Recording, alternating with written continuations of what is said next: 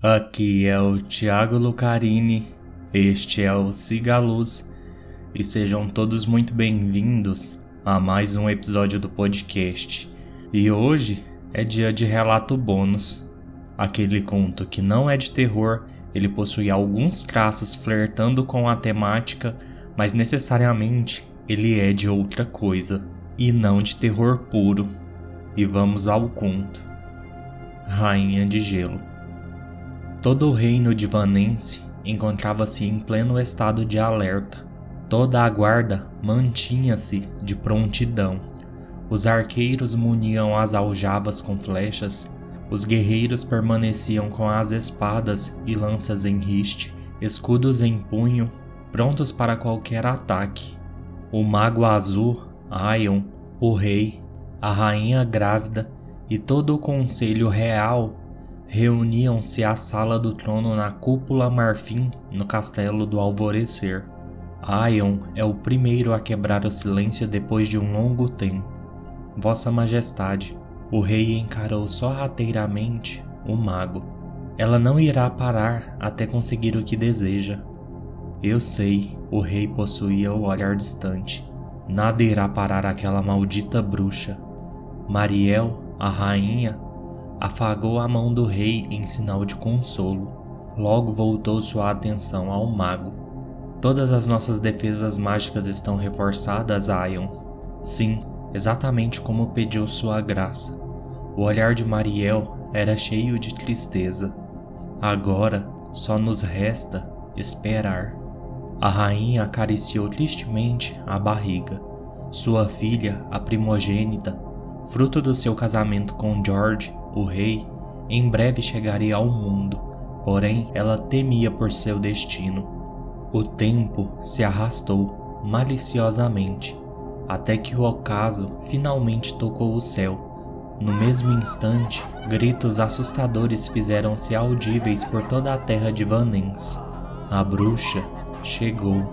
Minutos intermináveis passaram-se até a risada maligna dela ecoar dentro da cúpula marfim.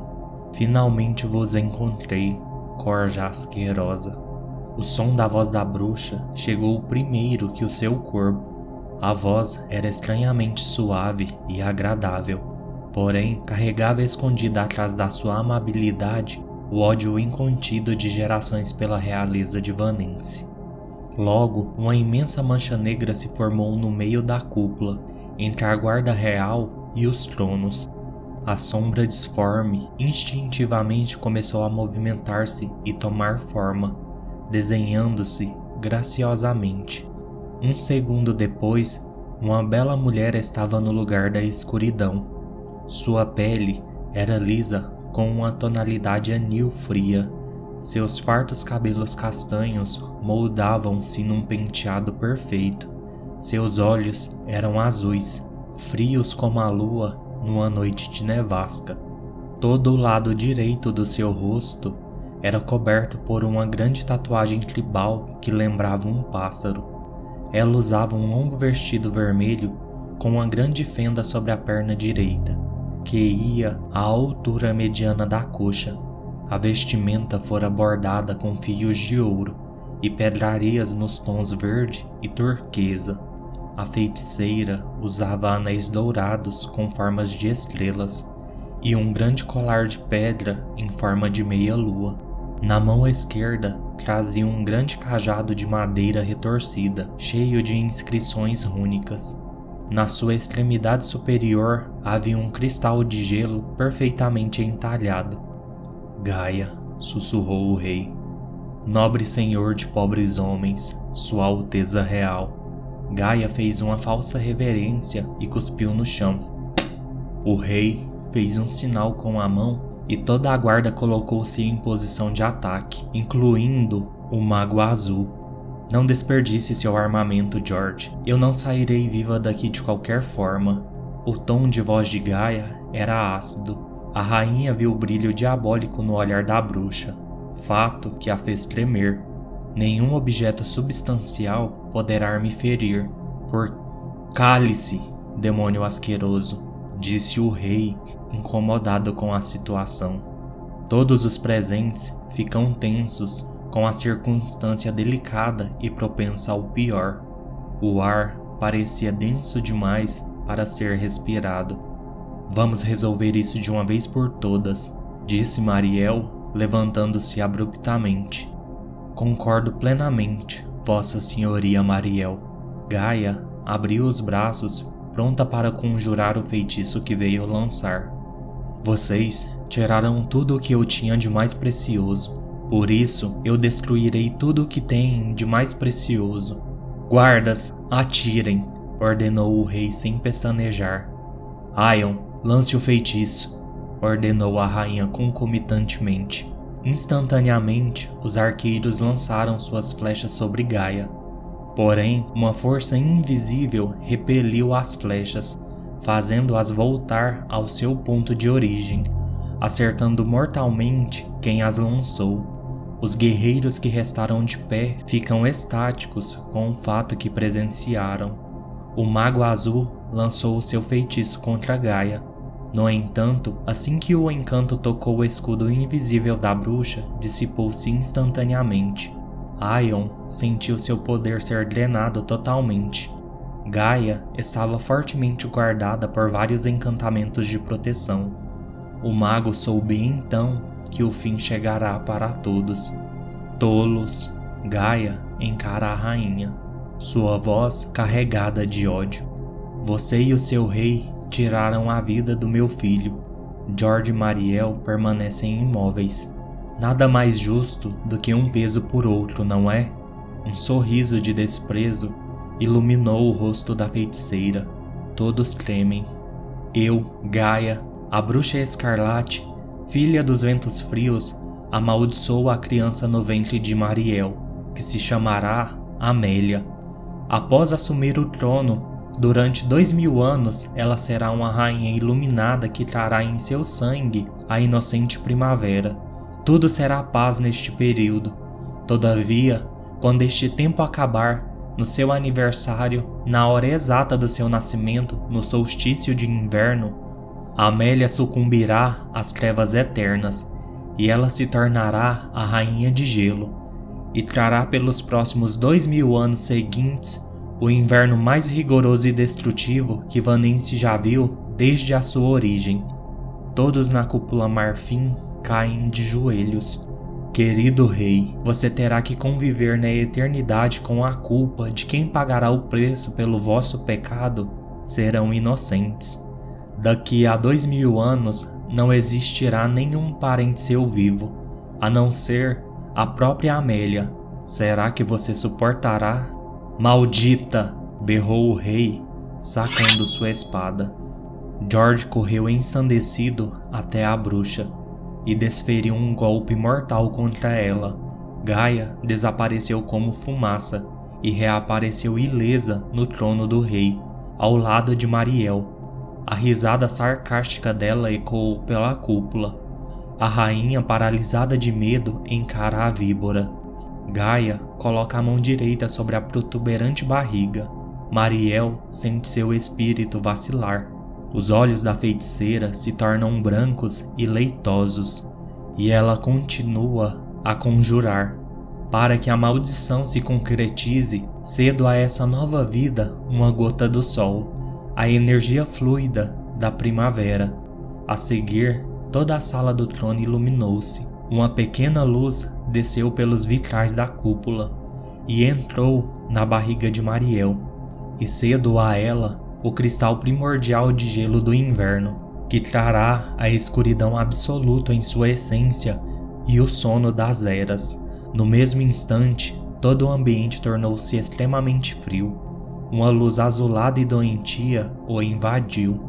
Um pequeno cristal de gelo surgiu e entrou na rainha, que automaticamente desmaiou. Mesmo com a mulher inconsciente, Gaia continuou com a mão sobre a sua barriga. Por fim, que o ventre de Mariel se torne seco como um deserto, para que dele não nasça mais fruto algum. Igualmente, George fique estéril, e que sua prole unigênita tal qual seja infrutífera, sem poder gerar descendentes. Que a Amélia seja imortal enquanto a maldição durar, para que se concretize tudo o que foi proferido, cedo minha alma imoral aos arcanos negros do destino irreparável. Ao fim da conjuração da maldição, Gaia soltou um grotesco suspiro, um grito agonizante e caiu morta ao lado de Mariel. Logo, o corpo da bruxa se desfez em pó. Sobre cada um dos punhos da rainha surgiu uma meia-lua escarlate, sinal inapagável da desgraça lhe imposta. A seguir, tudo é silêncio. Instantes depois, todos lamentaram o terrível destino que os aguardava. Vinte anos se passaram. Amélia era uma mulher jovem extremamente bonita. Sua pele rosada irradiava luz. Seus lábios são volumosos e delineados. Seus cabelos são lisos, brilhantes da cor do trigo nos dias da colheita. Seus olhos dourados como ouro líquido. Tristemente, sobre as costas de cada mão havia uma meia-lua sombria, que simbolizavam algo que ela não queria lembrar. Amélia vicejava vida em abundância. Tudo nela era delicado e sutil. Sua bondade imensurável era conhecida além dos limites de Vanense. O reino vivia numa eterna primavera. Tudo era verdejante e colorido. Mesmo os troncos das árvores cobriam-se de flores. As variadas cores representavam a vida infindável. A prosperidade nunca fora tão grande nas terras de Vanense. Tudo o que se plantava colhia. Não havia fome nem miséria. A chuva chegava no tempo certo. Era muito fácil viver neste tempo. Todavia, nem tudo eram flores. George estava muito mal de saúde. Permanecia sempre à beira da morte desde que perdeu Mariel dois anos atrás. Sua vida se tornará desgastante e apática. Seu único alento era Amélia, que se parecia imensamente com a mãe. O sol estava no meio do firmamento. Uma brisa quente entrava pela janela do aposento real. Minha filha amada, perdoe este seu. Eu lamento por tudo, pelo destino terrível que desenhei para você. Não precisa desculpar-se por nada, papai. A voz de sinos da filha fazia a alma de George vibrar de alegria. Amélia descobrirá tudo sobre a sua existência aos 15 anos de idade. Ela tentava não pensar na maldição, pois acreditava que se pensasse muito ficaria insana. O fardo era insuportável. Estou partindo, filha. Peço que reine como soberana absoluta e com toda a bondade que possui enquanto conseguir. Lágrimas brotam nos olhos da garota. Ela sabia que fatalmente não seria boa para sempre. Eu farei tudo o que estiver ao meu alcance, papai. Não se preocupe. O rei sorri melancolicamente. Eu jamais terei paz. Cuide bem de tudo e fique. O corpo de George desfalece. Seus olhos se fecham. Amélia chora. Ian a abraça. O rei estava morto. Após o funeral de George e do período de luto, Amélia foi entronizada rainha de Vanense. Assim, o começo do seu reinado iniciou oficialmente a maldição de Gaia. Nos anos seguintes, Amélia estudou magia com afinco férreo. Ela tentava achar uma forma de quebrar o feitiço diabólico conjurado sobre si por Gaia. Porém, Amélia descobriu nos livros pesquisados que quando uma maldição é lançada pagando-se o preço de uma vida, torna-se impossível de ser desfeita. No máximo, pode ser retardada. Uma nova esperança brilhava no horizonte inescrutável. Amélia conseguiu uma audiência com Vraela, a rainha das fadas do leste, uma exímia magista de luz, conhecida pelo generoso coração. A carruagem real cruzava os prados de Almiscar, a penúltima cidade humana antes da floresta de Ores, lar das fadas. O coração da rainha permanecia apertado em seu peito. Depois de tantos anos, Amélia aprendeu a controlar suas emoções. Suas buscas incessantes dificilmente trariam recompensas. Aprendeu que ter esperança, ter um sonho é a mais brava e excruciante de todas as tarefas, pois o ato de acreditar testa diariamente a determinação daqueles que insistem em segui-lo. E desistir sempre se apresenta como o caminho mais fácil. Todavia, Amélia não se entregava, tanto por ela quanto pelo seu povo que padeceria no inferno gelado.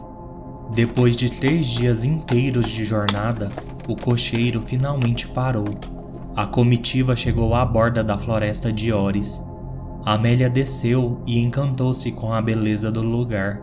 Animais saltitavam, as árvores esbanjavam vida em florescência.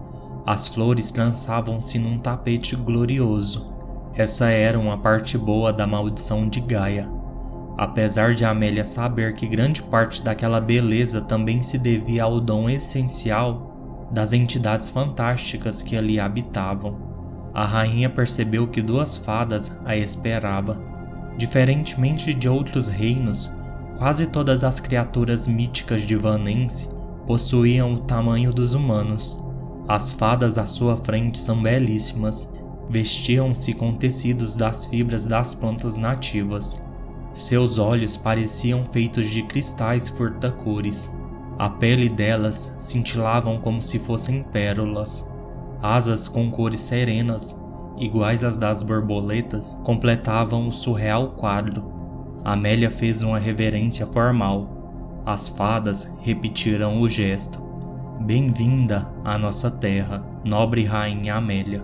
Nossa mãe maior a espera. Siga-nos, por favor. Amélia seguiu as criaturas em silêncio. A renda do seu vestido flutuava e farfalhava sutilmente sobre as flores perfumadas.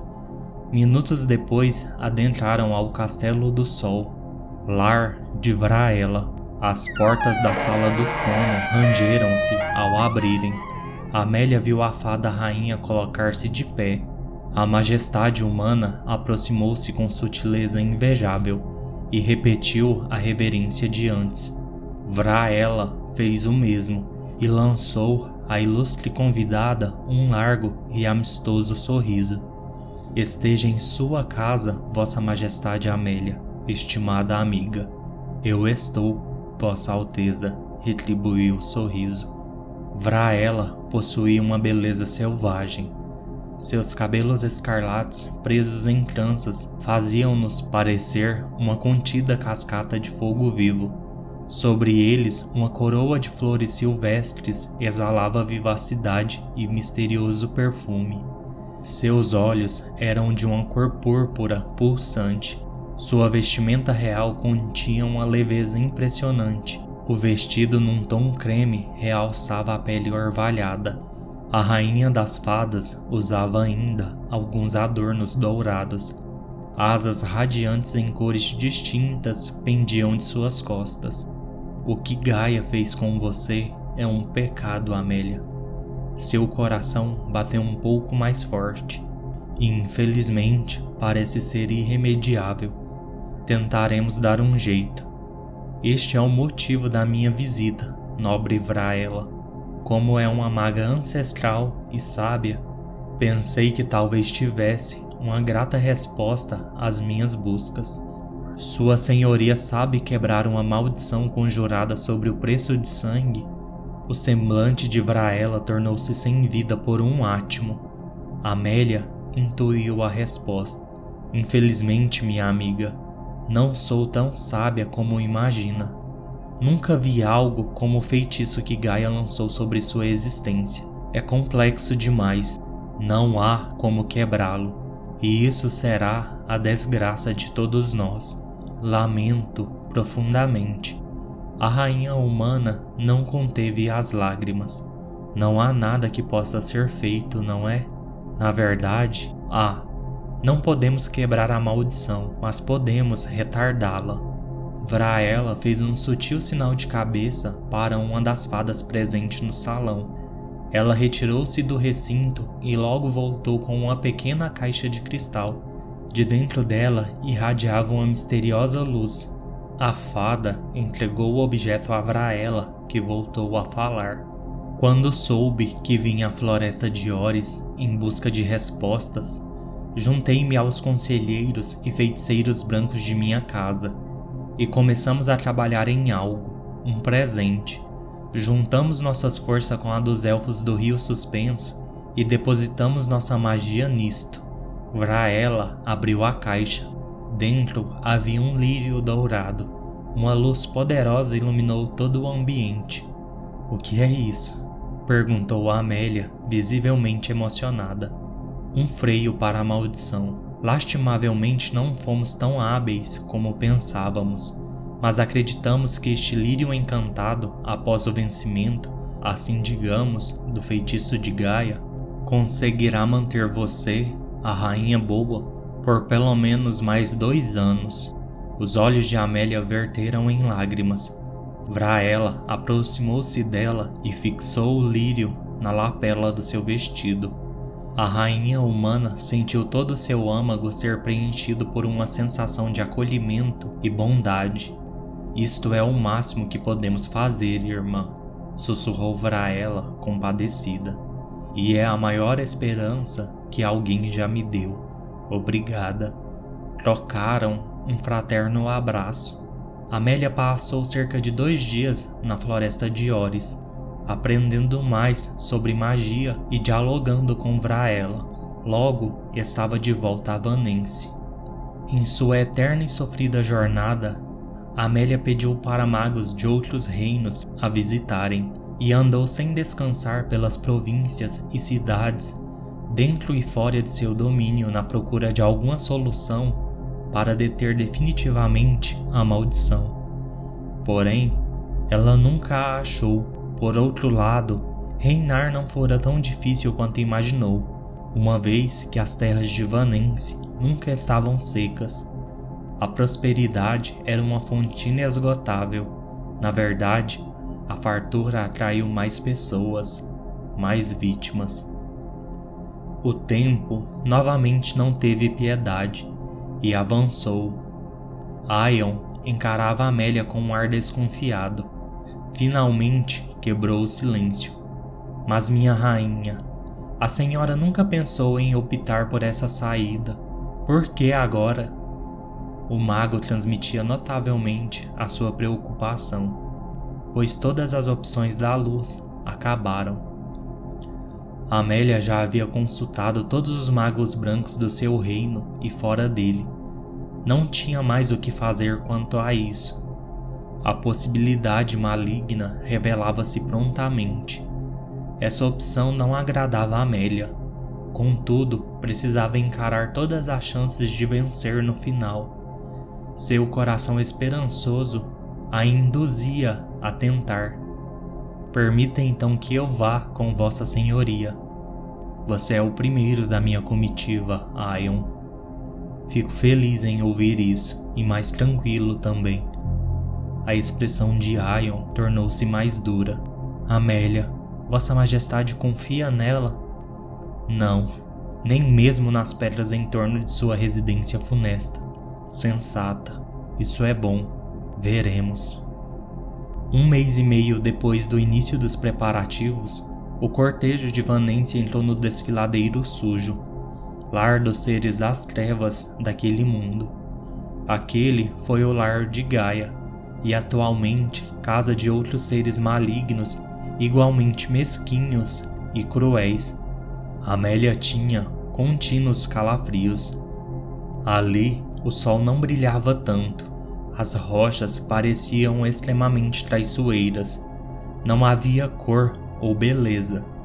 Esqueletos de homens e animais amontoavam-se pela estrada. A podridão venenosa impregnava o ar.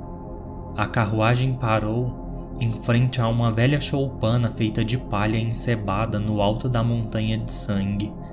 Ryan foi o primeiro a descer, percebendo como os cavalos estavam assustados. Amélia desceu rapidamente e entrou no casebre juntamente com Ion e dois cavaleiros de sua guarda pessoal. O lugar fedia mais que a estrada, o único cômodo de espaço limitado, caindo aos pedaços, terminava num despenhadeiro medonho. A fachada pavorosa escondia a queda perigosa e mortal. Uma mulher velha fumava um cachimbo e exalava uma fumaça repulsiva. Ela sentava-se numa cadeira que rangia na linha do precipício. Velas negras forneciam ao ambiente uma luminosidade precária. A pele da mulher era coberta de feridas e tinha um aspecto rançoso e purulento. Seus cabelos pareciam a palha que envolvia a débil construção. Suas roupas não passavam de farrapos. De olhar impassível, não transparecia que literalmente estava com a morte às costas. Os parcos metros que os separavam da vil entidade deixavam a todos aflitos. Ah, você veio mesmo, disse a mulher com um leve tom de surpresa e sem nenhuma formalidade. Eu disse que viria. Trouxe o combinado? Como ousa duvidar de minha soberana? Amélia fez um gesto para que Ion se calasse. Obviamente. A rainha fez um movimento discreto e um dos cavaleiros saiu da choupana. Rapidamente o homem voltou com outros companheiros carregando sacos de joias e ouro e os jogaram no solo rochoso, fazendo o metal retinir. Imediatamente após, se retiraram. O sorriso amarelado, desdentado e sujo da grotesca mulher apareceu. Agora podemos conversar, Sua Alteza, anunciou com escárnio. Amélia controlou-se. Afinal, a figura à sua frente tinha a imagem de uma mulher, mas era uma criatura maléfica uma bruxa suprema, que literalmente cedeu seu corpo a um demônio. Aquele era o último estágio evolutivo daquelas horrendas entidades. Qualquer deslize poderia ser fatal, e os homens de sua guarda acabariam completamente dizimados. A única a sair viva dali seria a rainha, devido à imortalidade conjurada. Serei breve. Existe algum jeito de findar minha maldição? A bruxa demoníaca fechou os olhos e respirou o ar denso, testando, sentindo, pensando, buscando uma resposta com o próprio diabo. Sinto em você, Amélia, luz e escuridão, primavera e inverno, pulsando em conjunto. Ambos são fortes e cada um possui seu tempo pré-estabelecido a essência vital de Gaia paira sobre ti, regulando os ciclos, assim como uma sombra enraizada. Nada pode ser feito. Mesmo esse brinquedinho das fadas e elfos, o lírio encantado, somente conseguirá postergar, mas não impedir o inevitável. As trevas a consumirá, não tenha dúvidas quanto a isso. Registre o que vou lhe dizer neste momento. Assim como as forças da aurora prestam vassalagem à sua graça agora, da mesma forma, o séquito da meia-noite servirá à soberana rainha de gelo. Amélia tremeu. O demônio sentiu seu medo e gargalhou como se diante dele estivesse a melhor piada do mundo. Vamos embora, anunciou Amélia. Não há mais nada a ser dito aqui. Amélia deu de costas ao demônio darei-lhe um conselho humana. O tempo e o vento são amigos, pois o vento carrega o tempo. Na jornada da vida, enquanto um fornece o ar da penosa trajetória, o outro cura as feridas. Por isso, respire fundo, Amélia. Não sofra desnecessariamente por aquilo que de fato não é culpa sua. Não lamente, pois lamentação é o pão do inferno.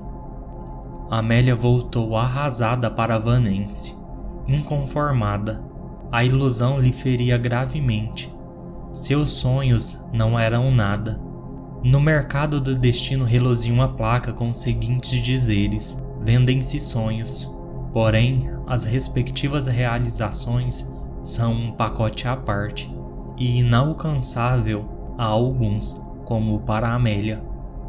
Sua colcha de retalhos tecida nos teares do karma trágico não a aqueceria no final. Luz e trevas digladiavam-se dentro da boa rainha. Entretanto, no fim, a serpente venceria. Inevitavelmente, o inverno chegaria. Enquanto isso, Amélia seria a melhor senhora para o seu povo. Essa era a única coisa que podia fazer. Dois mil anos se passaram. Amélia sofreu muito em sua árdua jornada, pois perdeu as pessoas que mais amou muito cedo, no primeiro centenário.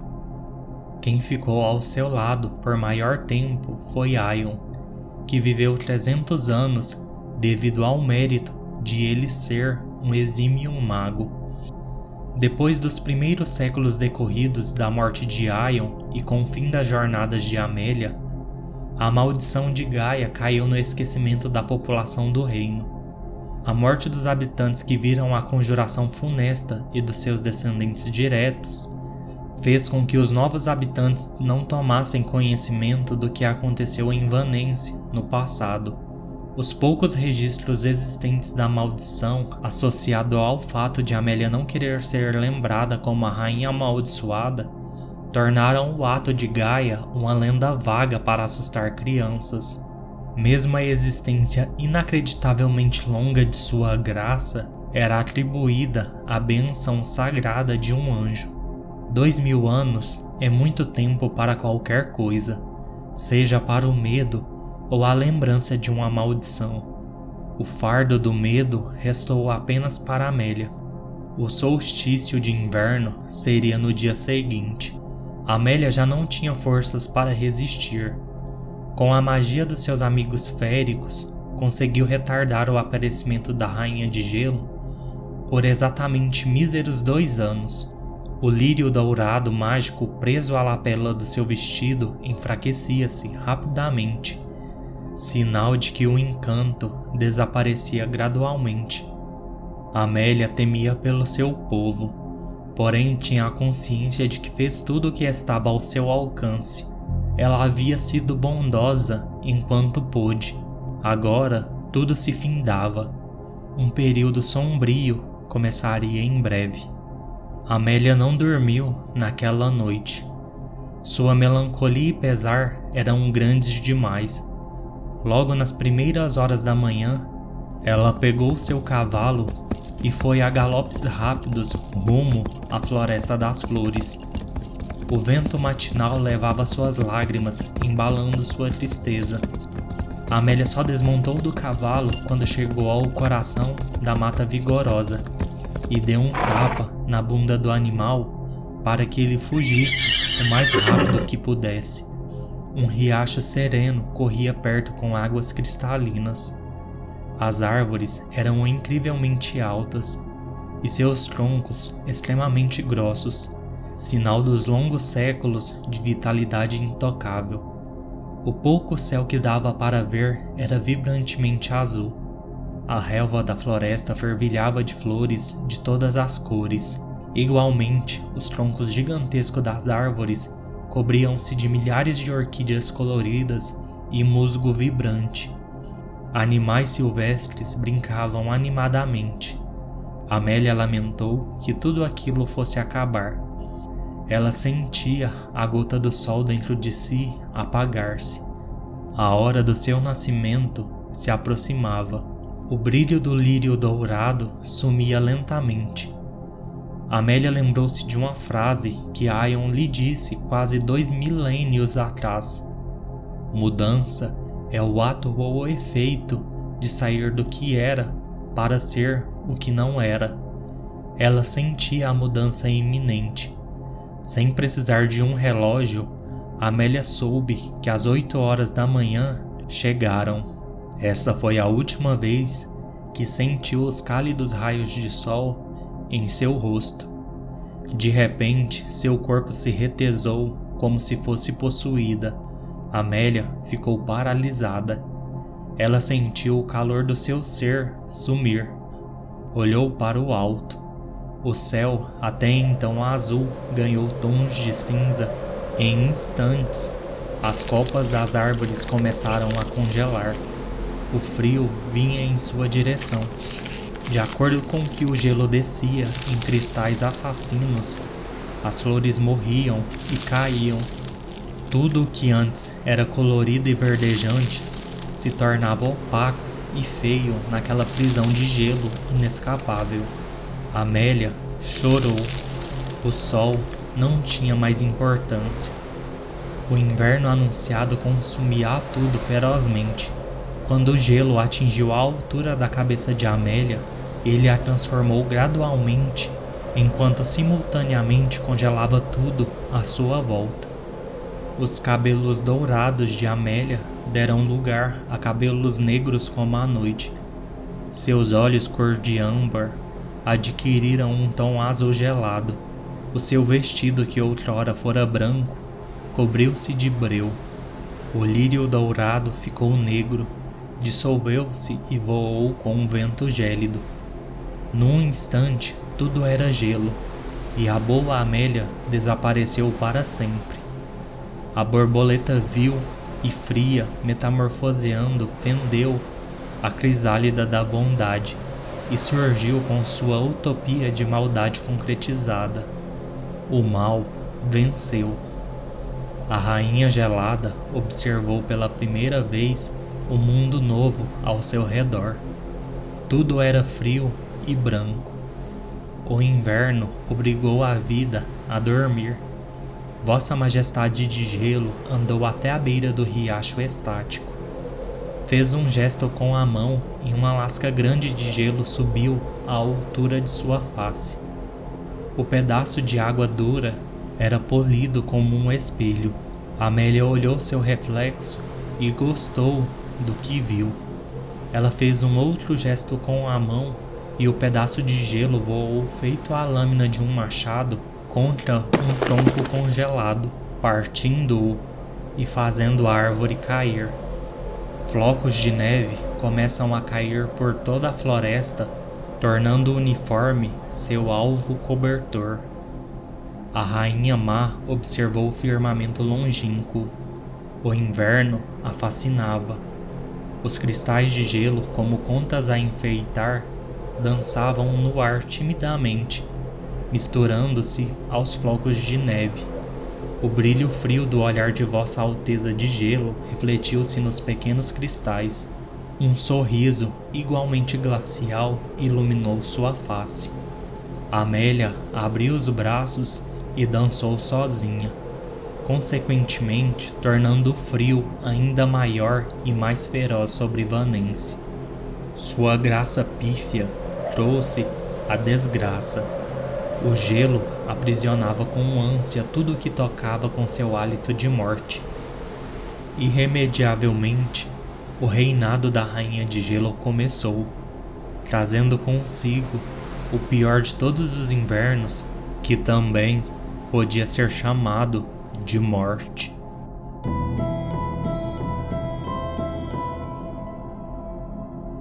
Bem, iluminados, este foi o conto bônus de maio. Algumas curiosidades sobre esse conto. 1. Um, eu sempre tive medo desse conto ser comparado com Frozen, a animação, apesar da história ter sido escrita antes do filme ser lançado, mas o meu conto em si foi lançado após o filme. 2. Esse conto foi baseado num sonho meu. 3. O nome do reino de Vanense de Evanescence, que é uma das minhas bandas favoritas de todos os tempos. E é isso, iluminadas.